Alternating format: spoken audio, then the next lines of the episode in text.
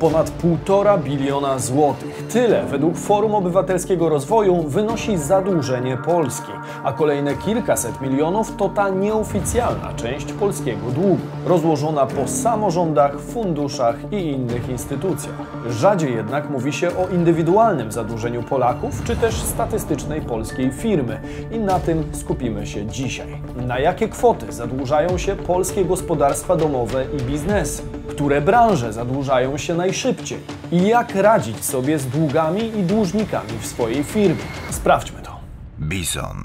Włączeni do świata biznesu i finansów. Cześć, tutaj Damian Olszewski i witam Was serdecznie w programie Praktycznie o Pieniądzach i edukacyjnej serii Bizon. Na zadłużenie Polaków składa się każdy najmniejszy dług, zarówno telewizor na raty za kilka tysięcy złotych, jak i park maszynowy w fabryce za kilkanaście milionów, a także niezapłacona od wielu miesięcy faktura za wykonaną usługę czy kredyt obrotowy na bieżące firmowe wydatki. Pandemia, wojna na Ukrainie, wzrost kosztów prowadzenia działalności, a także wzrost cen wielu podstawowych produktów to tylko niektóre z czynników, które przewróciły do góry nogami finanse gospodarstw domowych, jak i firm. Dziś sprawdzimy, jak mocno. Czas to pieniądz, więc zaczynajmy. Jak zadłużają się polskie gospodarstwa domowe? Od początku 2022 roku do końca września Polacy łącznie zwiększyli wielkość zaległych zobowiązań o 4,6 miliarda złotych. Łączna wysokość zobowiązań przeterminowanych na ten czas przekroczyła już 77 miliardów złotych.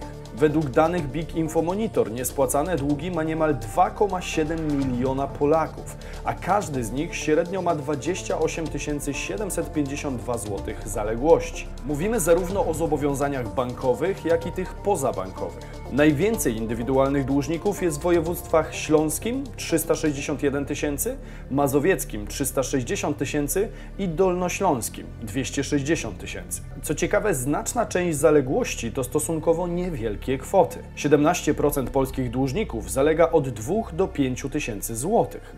Kolejny próg od 5 do 10 tysięcy złotych stanowi 15% zadłużonych. To kwoty, które w zależności od zarobków i przy odpowiedniej trosce o domowe finanse można spłacić w ciągu kilku kwartałów wyrzeczeń. Jednak sytuacja tych najbardziej pogrążonych w długach osób operujących na znacznie większych kwotach może nie być już taka prosta. Z danych Biura Informacji Kredytowej wynika, że łączne zadłużenie gospodarstw domowych na koniec października 2022 roku z tytułu wszystkich produktów kredytowych, takich jak kredyty, limity czy pożyczki pozabankowe, wyniosło 731,8 miliarda złotych. Większość, bo aż 71,2% z tej kwoty to kredyty mieszkaniowe, których wartość sumuje się do przeszło 521 miliardów złotych. Kredyty gotówkowe stanowią w tej puli 21,4%.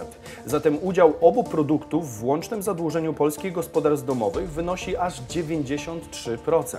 Można więc pokusić się o stwierdzenie, że potrzeby mieszkaniowe Polacy finansują długoterminowym kredytem mieszkaniowym, a bieżące potrzeby kredytem gotówkowym. Co ważne, jakość portfela kredytowego w Polsce jest nadal dobra. Kredyty opóźnione w spłacie o ponad 90 dni to zaledwie 5,4% w porównaniu do 5,7% zanotowanych na początku 2020 roku. Niewątpliwie do tak dobrego wyniku pod tym względem przyłożył się również Fundusz Wsparcia Kredytobiorców. Wraz ze wzrostem stóp procentowych drastycznie wzrosły koszty kredytu, co szczególnie odczuwalne jest w przypadku kredytu mieszkaniowego. Tym samym w niespotykanym do tej pory tempie rośnie liczba podpisanych umów o wsparcie z Funduszu Wsparcia Kredytobiorców. Do 4 listopada wolumen wsparcia wyrażony w milionach złotych jest zupełnie nieporównywalny do tego z czasu pandemii. Lawinowo od kilku lat rośnie także liczba upadłości konsumenckich. Według danych COIG od 2015 roku, gdy ogłosiło ją 2112 osób,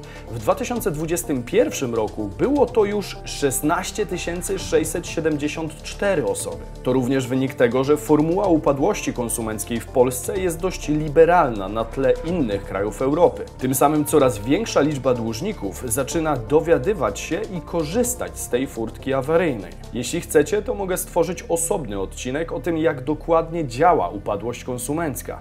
Dajcie znać w komentarzu. Tymczasem przejdźmy do polskiego biznesu, bo tam również problem zadłużenia narasta. Jakie długi mają firmy w sektorze MŚP w Polsce? COVID-19 wpłynął nie tylko na zdrowie, ale i na biznes wielu Polaków. Zgodnie z danymi z raportu Windicat, do którego link zamieszczam w opisie, w 2020 roku wobec prawie 800 firm w Polsce wszczęto postępowania restrukturyzacyjne, co zwykle jest następstwem nadmiernego zadłużenia organizacji. To o 70% więcej niż rok wcześniej. Z kolei w 2021 roku do listopada takich postępowań było już 1823, więc wynik również dwukrotnie większy niż rok wcześniej. To bardzo niepokojąca tendencja. W pierwszej połowie tego roku zadłużenie polskich przedsiębiorców wynosiło 9,2 miliardy złotych, przy czym dokładnie połowa, czyli 4,6 miliarda złotych, to zadłużenie jednoosobowych działalności gospodarczych. Dołączając do tego długi wobec banków, dług polskich przedsiębiorców przekracza 33,69 miliarda złotych. Średnie zadłużenie jednoosobowej działalności to 26 tysięcy złotych, a spółki 45 tysięcy złotych. To oczywiście tylko statystyka. W każdej z tych grup mamy przecież rekordzistów. Wśród jednoosobowych działalności niechlubne pierwsze miejsce zajmuje sprzedawca wyrobów tekstylnych z województwa kujawsko-pomorskiego. Jego zaległości leasingowe przekroczyły 6,7 miliona złotych.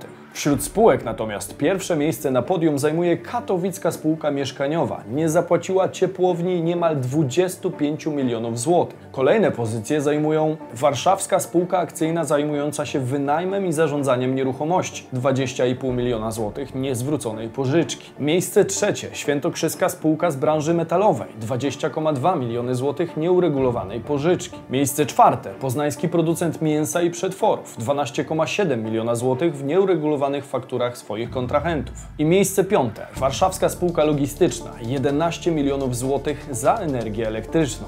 Przyznacie, że to całkiem spore zadłużenia, zwłaszcza jak na rachunek za prąd. Wiele interesujących informacji tego typu znajdziecie także na moim Instagramie, gdzie zbliżamy się powoli do 100 tysięcy obserwujących. Zadłużenie wobec kontrahentów i dostawców energii to nie wszystko. Według Zakładu Ubezpieczeń Społecznych od stycznia 2022 roku o 11% wzrosła liczba pracodawców i przedsiębiorców, którzy nie płacą na czas składek za ubezpieczenie społeczne. W maju 2022 było to już przeszło 1 385 tysięcy płatników. Co ciekawe, mimo zawirowań w gospodarce, 2022 rok był rekordowy pod względem zakładania nowych działalności gospodarczych.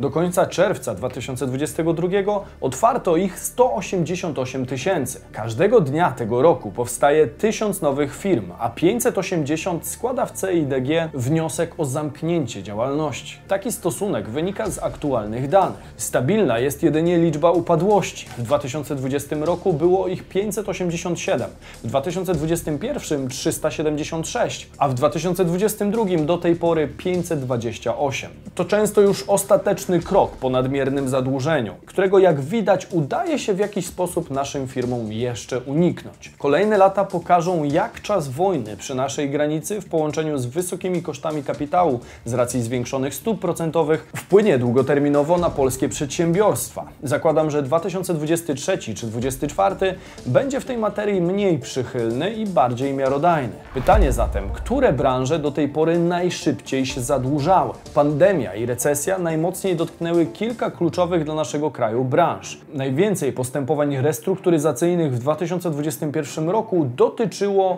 rolnictwa i hodowli bydła, transportu, budownictwa i wynajmu nieruchomości oraz gastronomii i hotelarstwa. To ostatnie chyba nikogo nie dziwi.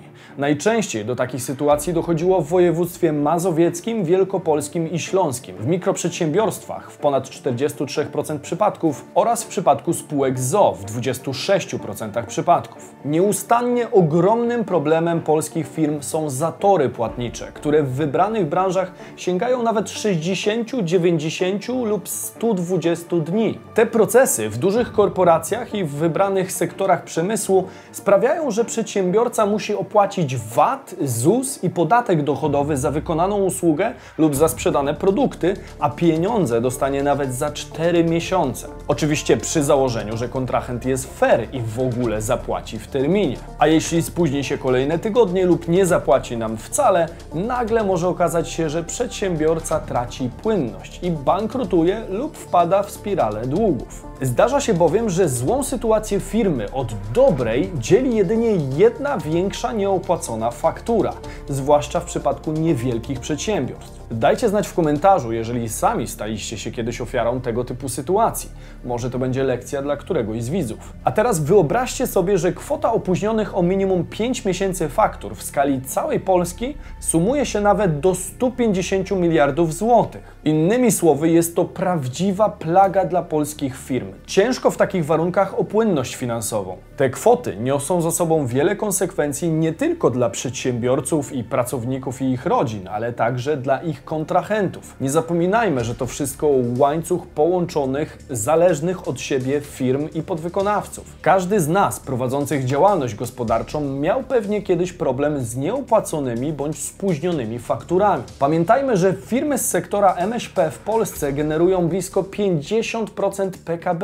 Jeśli u nich idzie gorzej, tracą płynność bądź bankrutują, cała gospodarka ma olbrzymi problem. Dlatego, aby ułatwić proces odzyskiwania pieniędzy od dłużników, polecam bardzo przydatne narzędzie do windykacji. Windicat. Jak widzicie, skala problemu nieopłaconych faktur jest ogromna. Sami zwykle w ferworze pracy nie mamy czasu albo ochoty na tak nieprzyjemną czynność jak windykacja. Często w niewielkich firmach też nie ma kogoś, kto profesjonalnie by się tym zajmował. Zautomatyzowanie tego procesu może ułatwić nam tę czynność i poprawić skuteczność ściągania zaległości. Windicat to robot, który mnóstwo okołofinansowych i windykacyjnych zadań wykonuje za przedsiębiorcę. Między innymi robot automatycznie wysyła wezwanie do zapłaty, przypomnienia czy informacje o złożeniu sprawy do sądu poprzez SMS i e-mail. Automat dodaje niechętnego do spłaty dłużnika na dobrze wypozycjonowaną giełdę wierzytelności czy do bigu. A to tylko kilka z dziesięciu kroków, jakie wykonuje za nas Windicat, aby polubownie ściągnąć należność na nasze konto. Kluczowy jest w tym przypadku czas, bo z każdym kolejnym dniem zwłoki ze strony dłużnika